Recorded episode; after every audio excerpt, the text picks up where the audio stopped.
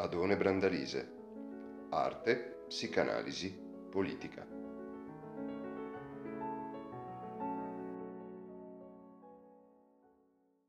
Studi interculturali. Una delle tematiche più ricorrenti delle sue lezioni riguarda l'alterità, ossia la diversità, argomento di cui è molto sensibile e che questa sera ha deciso di condividere con tutti noi. Quindi, signore e signori, facciamo un enorme applauso al professore Adone Brandalise.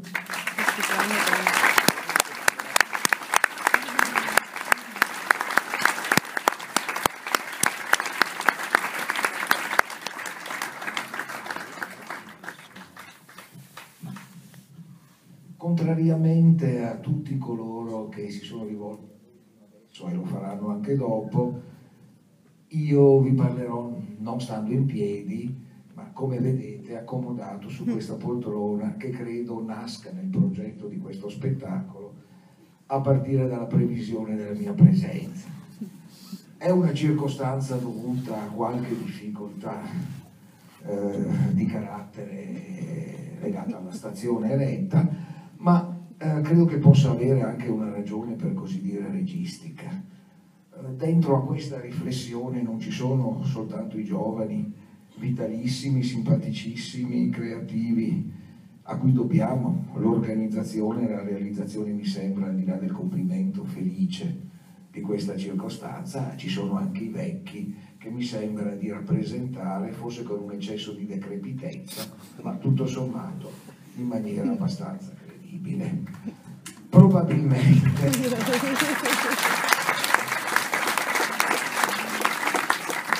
Forse, anzi senz'altro ricorderete nel bellissimo corto di Dagmar Wimmer che eh, Mohammed Ba, eh, nel momento in cui deve raccontare l'episodio dolorosissimo evidentemente dell'aggressione subita, lo fa fumando una sigaretta.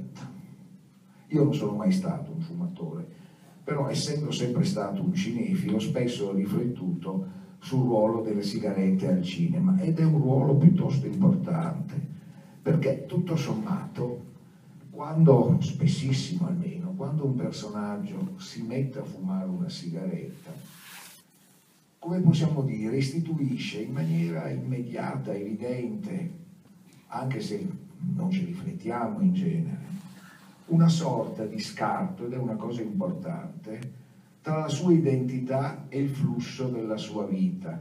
Come possiamo dire, chi a un certo momento si mette a fumare una sigaretta è come se per un verso lasciasse uno spazio tra la sua maschera, la sua identità, quello che crede di essere, quello che crede di fare dicendo quello che dice e tutte le altre tantissime cose che noi siamo sempre nella nostra esistenza anche se spesso non riusciamo ad accorgercene e anche se in moltissimi casi abbiamo con esse un rapporto non particolarmente felice, ad esempio perché tentiamo di impedire ad esse di manifestarsi o in qualche modo di convincerle a non farsi vive, riducendo così anche la portata della nostra esistenza. Perché questo indugio di qualche istante sulla sigaretta perché la sigaretta ha un ruolo molto importante nell'episodio tristissimo uh, di cui ci troviamo in qualche modo a registrare il decennale. Mm?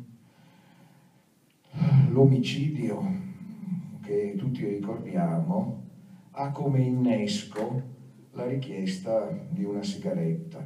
Purtroppo in questo caso la sigaretta non era come nel caso della rammemorazione di Mohammed Ba e di, tanta, di tanto cinema, un momento in cui ci si lascia attraversare dalla propria esistenza, in un certo senso anche se senza pensare, in una qualche misura, lasciamo che una parte di noi mediti, lasci un po' di spazio per cogliere quanto di più c'è di ciò che conosciamo nell'esistenza che noi stessi viviamo e anche, ma su questo tornerò tra qualche istante prima di smettere di annoiarvi, su quanto in noi c'è qualcosa che non può essere ridotto alla figura del nostro individuo, quante cose di altri ci sono in noi e quante cose di noi ci sono in altri.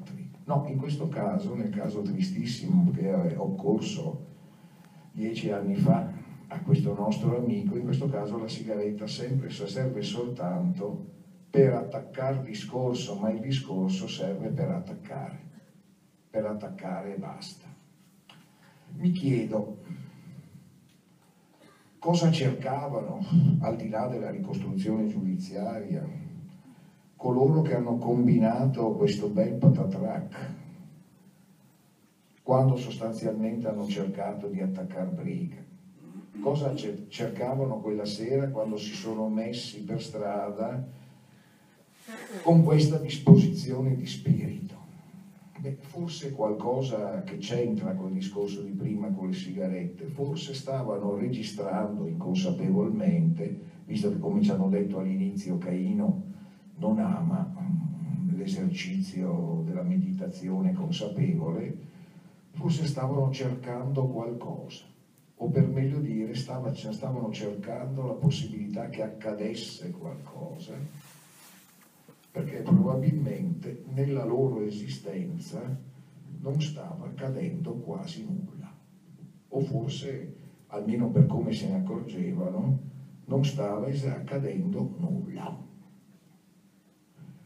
E quando nell'esistenza non accade nulla, spesso si è in grado di pagare dei prezzi molto alti perché accada qualcosa, qualcosa casomai anche di assurdo, di terribile, come può essere lo scatenamento di un'istanza violenta.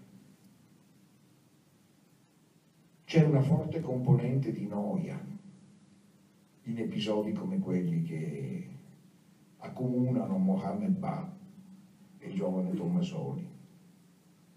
E c'è qualcosa di terribilmente patetico che a me ha sempre ricordato, quando mi trovo di fronte a casi del genere, un'osservazione finissima intellettualmente, ma anche tenerissima dal punto di vista emotivo, della sensibilità di un grande poeta che mi è caro come Rainer Maria Rilke, il quale in una pagina delle lettere a un giovane poeta diceva, affermazione che va attentamente soppesata, forse in ciò che ci si presenta come terribile c'è qualcosa di sofferente che si rivolge, certo nella maniera peggiore, verso di noi per chiederci di aiutarlo.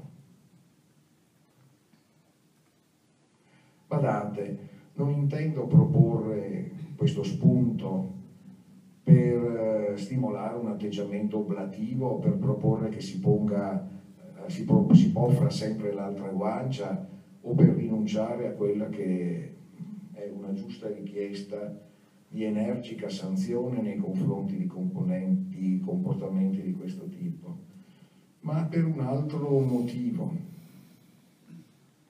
perché sarebbe, come è stato detto anche all'inizio di questa serata, serata molto errato e molto improduttivo pensare che Caino sia qualcosa di circoscrivibile a un qualche essere umano compiutamente, compattamente, esclusivamente cattivo, attraverso il quale emanciparci dalla partecipazione concreta al prodursi di quello che noi riconosciamo essere la sua cattiveria.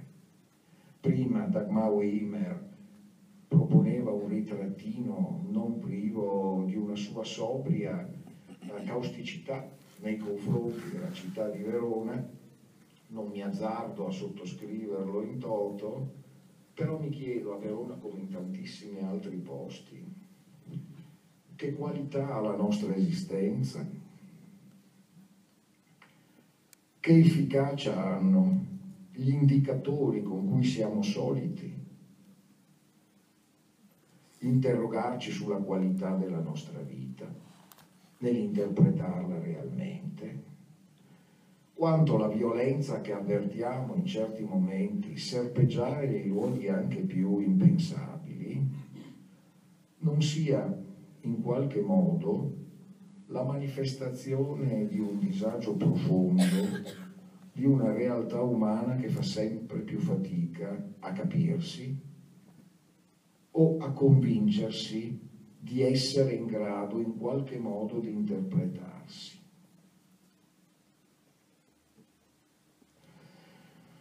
Parlando di un caso come quello di cui stiamo dicendo, e anche partendo dal video di Dagmawi, sarebbe facile buttare il discorso in direzione dell'usuale, dell'usuale tema alterità, immigrazione, comprensione dell'altro. Però indubbiamente qualcosa, la vicenda che prima ricordava Mohammed Ba, in qualche modo ci insegna, ci insegna al di là del riferimento alla stessa immigrazione in particolare. Noi in questi ultimi decenni, io essendo vecchio ne sono un testimone, credo abbastanza attento, non necessariamente più intelligente, ma attento almeno sì. Abbiamo, siamo stati attraversati da trasformazioni poderose. Anzi, potremmo dire, mi è accaduto di dirlo in altra sede, anche in sede per così dire scientifica. Ci siamo trovati tutti a diventare in qualche modo dei migranti, anche restando a quella che chiamiamo casa nostra. Negli ultimi 30-40 anni si è emigrati anche se si è sempre vissuti a Verona o a Padova, perché per così dire è la terra che ci è cambiata sotto i piedi perché le condizioni della nostra esistenza sono state sempre più determinate da processi il cui prodursi scavalcava largamente, non dico i confini dei nostri comuni, ma quelli dello Stato italiano in cui viviamo. Processi rispetto ai quali viene alla mente quella vecchia battuta attribuita a Mao Zedong quando diceva coloro che senza potere si rivolgono al potere sono come coloro che pretendono di parlare al mare, sperando che il mare gli risponda. E tutti in qualche modo abbiamo, credo, la sensazione che la nostra esistenza non solo sia mutata, ma sia in larga parte determinata da dinamiche che non siamo in grado di controllare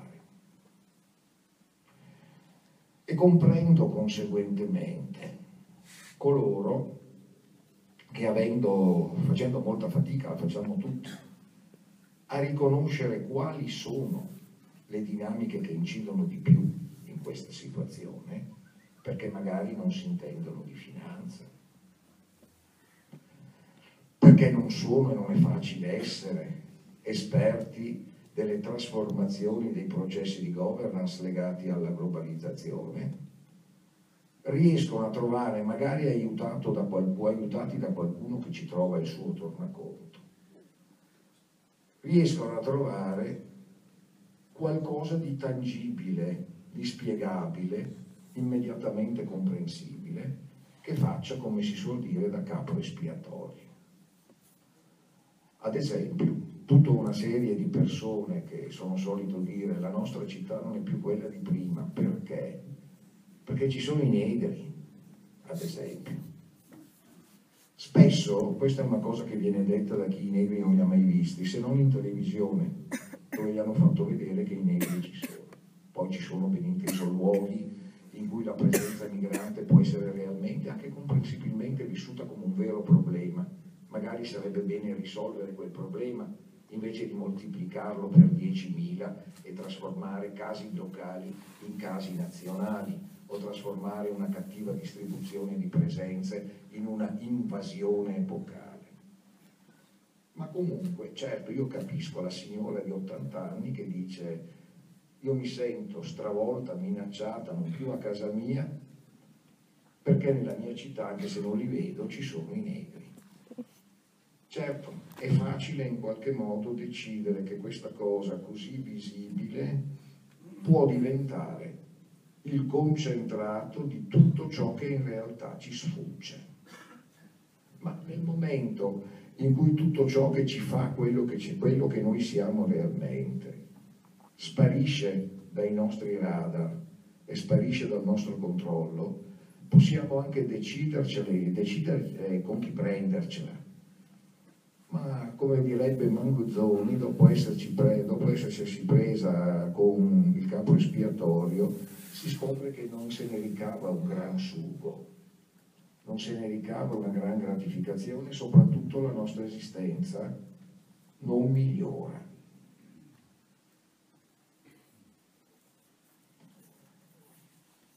E questo, badate bene, così come accade con il migrante che può essere un bersaglio, meglio se, se ha un colore scuro di pelle, facilmente identificabile, può in qualche modo accadere con tutti coloro che possono essere inseriti in una categorizzazione capace di tradursi in stigma. Cosa intendo dire per, usando queste parole un po' da sociologi che, che che credo siano comprensibili ma che spiego, che noi possiamo ridurre una persona, un essere umano, a un tipico caso di un certo genere. Ad esempio, vedo una persona che può darmi la sensazione di, di avere dei gusti sessuali eh, che non sono quelli maggioritari, lo traduco immediatamente in un tipico caso di gay, decido che i gay sono una determinata cosa molto diversa dalla stragrande maggioranza degli omosessuali che esistono, una determinata caratterizzazione convenzionale resa tale dalla costruzione sociale, dai mezzi di comunicazione. E decido di ridurre quella persona a nient'altro che quello stereotipo.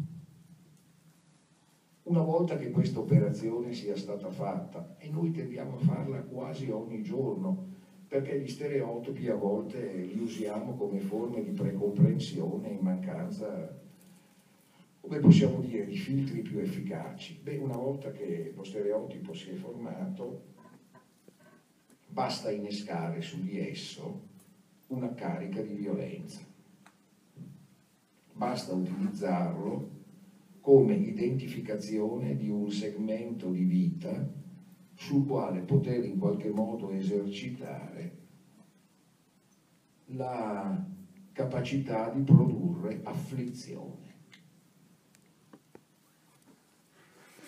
Sotto questo profilo, guardate, c'è un filo, ahimè, rosso, rosso sangue, che connette con delle dovute diversità che però si collegano tra di loro.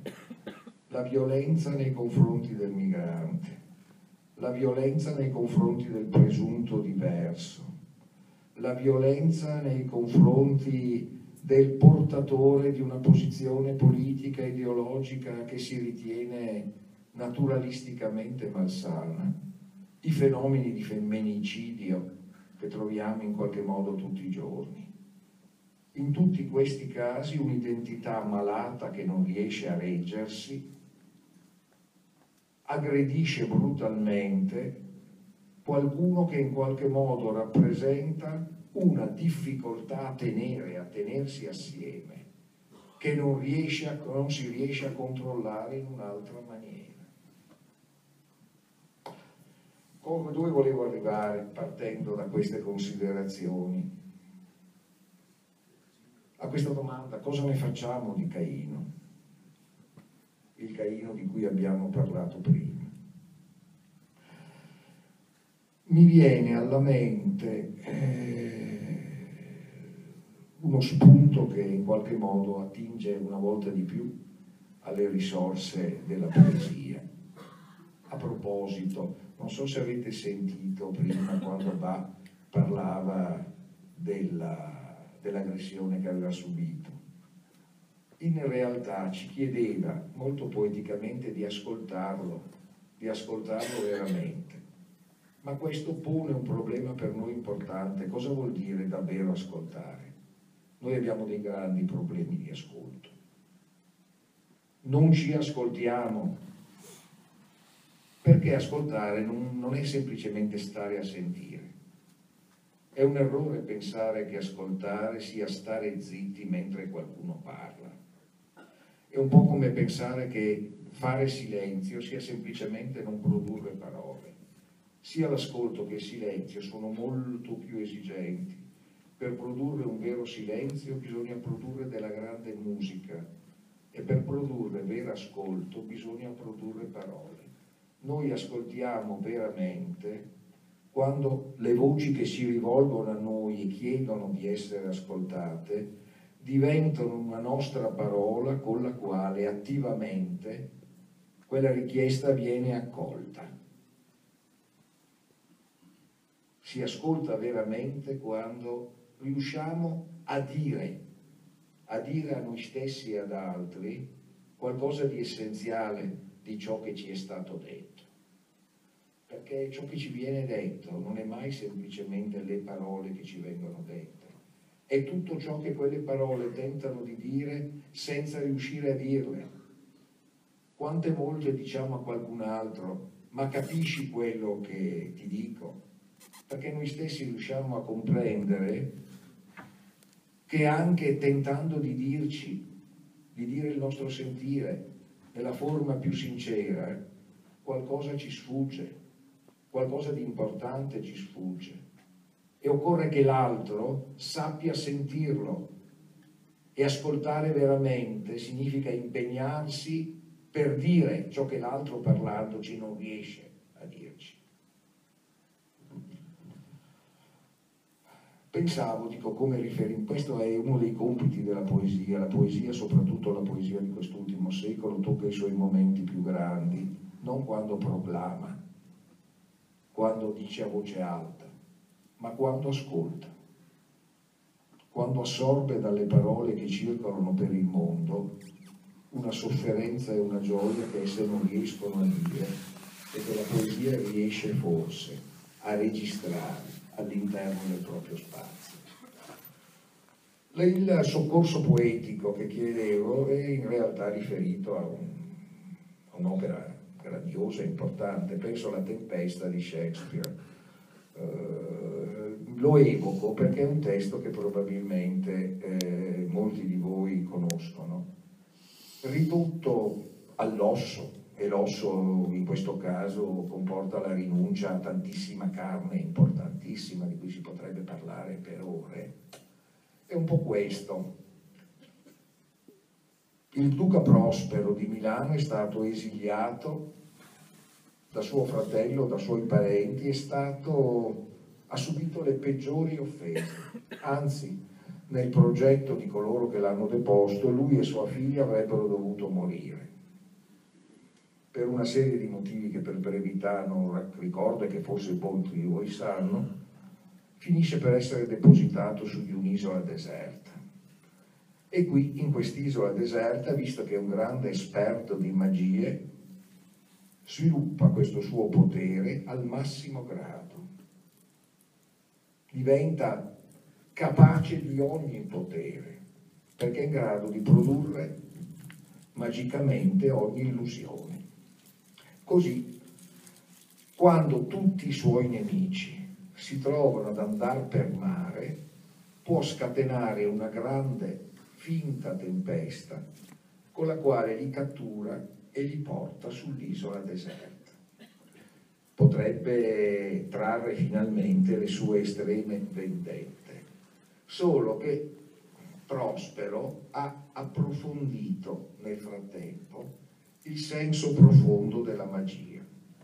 La magia non consiste nel piegare gli eventi naturali, le leggi della natura a un proprio arbitrio.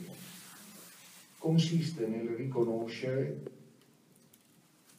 che la natura è la natura soltanto quando l'uomo aderisce profondamente e attivamente al suo intimo ordine e quest'intimo ordine si realizza soltanto quando l'uomo lo accoglie, lo fa proprio e senza questo decisivo contributo non si dà.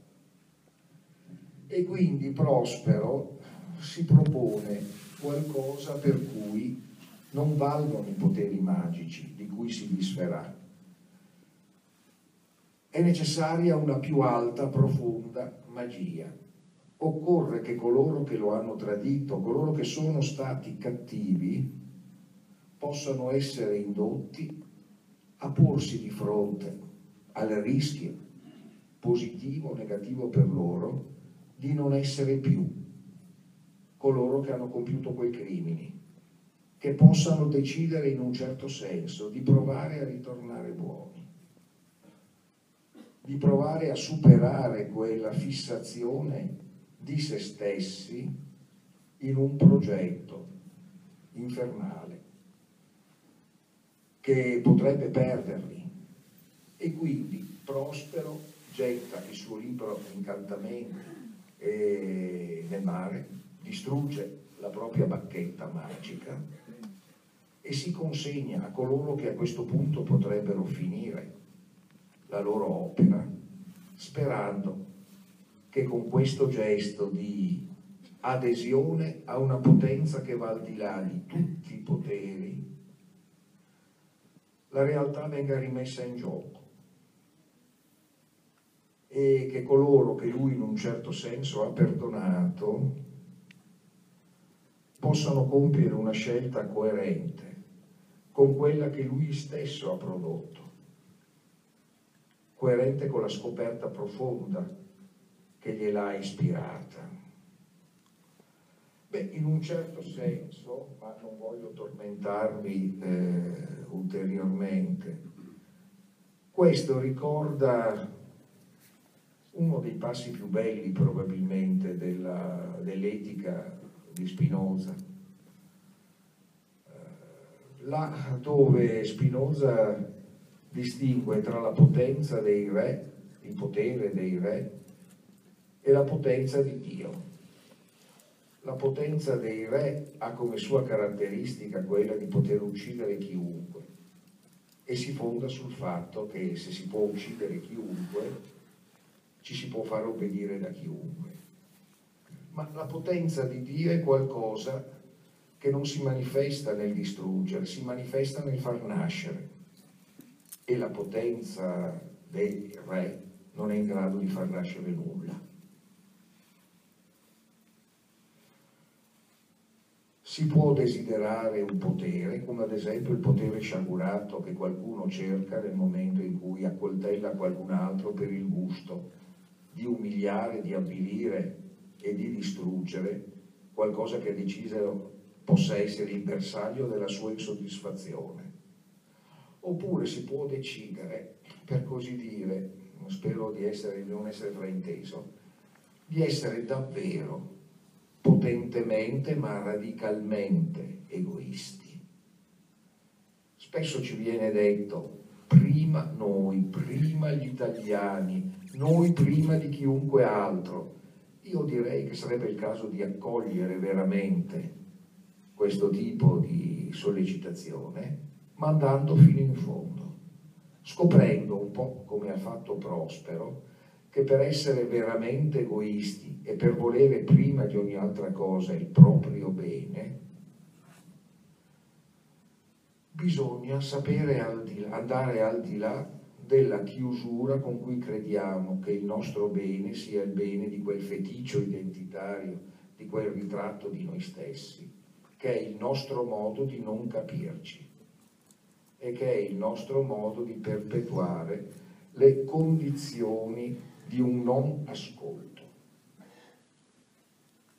Quella scelta tremenda che probabilmente quella sera hanno fatto dei ragazzi che potevano attaccare discorso, trovarsi con qualcosa e qualcuno che forse avrebbe potuto diventare un'occasione per una piccola, effimera, lunga, lunghissima, importante, non si sa gioia, e hanno in qualche modo preferito produrre una disgrazia così stupida. E nello stesso tempo così non casuale, così banale. E proprio per questo così difficilmente risarcibile. Ci stavo pensando su questo, anche questo riguardava il fumo della sigaretta di prima. E su questo qua veramente concludo. Questo è un anniversario, dieci anni, e questo in qualche modo ci mette a confronto con un problema che riguarda la natura del tempo. Perché quando si ricorda qualcosa a una distanza significativa di tempo, in realtà per un verso ci si dice che tanto tempo è passato e che per un altro verso non è passato nessun tempo. Insomma, al fondo stiamo interrogando, non a caso è qualcosa che riguarda una morte, quel cuore del tempo che non è riducibile a tempo. Qualcosa che al, non possiamo chiudere nella condizione del mero passato. Se siamo qui stasera, almeno credo in gran parte, è perché per un verso questa cosa che è successa dieci anni fa, noi vogliamo rigettarla nello spazio di un vero presente, in cui il passato non viene lasciato essere solo un passato. I ragazzi che hanno fatto quello che hanno fatto quella sera stavano scontando l'incapacità di aprire il presente, l'incapacità di trovare un tempo in cui ciò che si fa non è semplicemente l'esecuzione di uno spartito già scritto, non è l'assecondamento delle, delle tendenze, non è il presente dei telegiornali che ci dicono ciò che avviene come qualcosa che è già stato. Cercavano probabilmente un presente in cui accadesse qualcosa, ma un presente in cui accadesse qualcosa è un presente in cui ci si assume il rischio, la responsabilità di essere qualcosa anche di nuovo per se stessi, di essere qualcosa che è capace di andare incontro a ciò che accade, sapendo che non si può mai sapere tutto di ciò con cui si ha rapporti, ma con cui eticamente bisogna cercare il più possibile di saperci fare. Quello che chiamiamo cultura in realtà serve a questo, serve a saperci fare con ciò che non sappiamo. Sarebbe stato bello che quella sera qualcosa di simile a un'intuizione di questo tipo avesse animato chi ha scelto in realtà di non saperci fare con ciò che presumeva invece di sapere. Grazie. Ti è piaciuta questa puntata? Segui gli aggiornamenti del podcast Adone Brandalise su Spotify e la pagina Facebook Adone Brandalise Teoria della letteratura. Alla prossima!